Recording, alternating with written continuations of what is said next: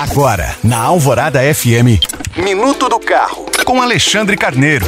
Oferecimento: quem quer Hyundai, quer Autoville, em Belo Horizonte Contagem.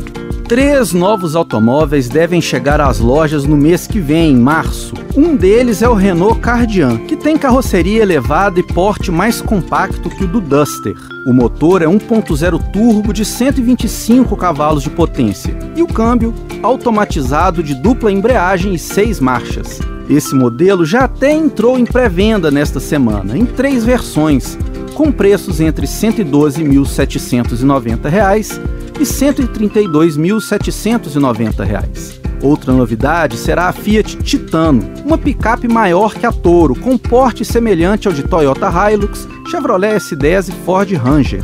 O fabricante revelou poucas informações sobre essa caminhonete, mas já se sabe que ela terá motor 2.2 turbo diesel, com potência na casa dos 200 cavalos. E por fim, o terceiro lançamento será o da Chevrolet Spin. Nesse caso, não se trata de uma geração inteiramente nova, e sim de uma atualização do modelo atual, com mudanças no design e adoção de novos equipamentos, incluindo seis airbags e painel digital.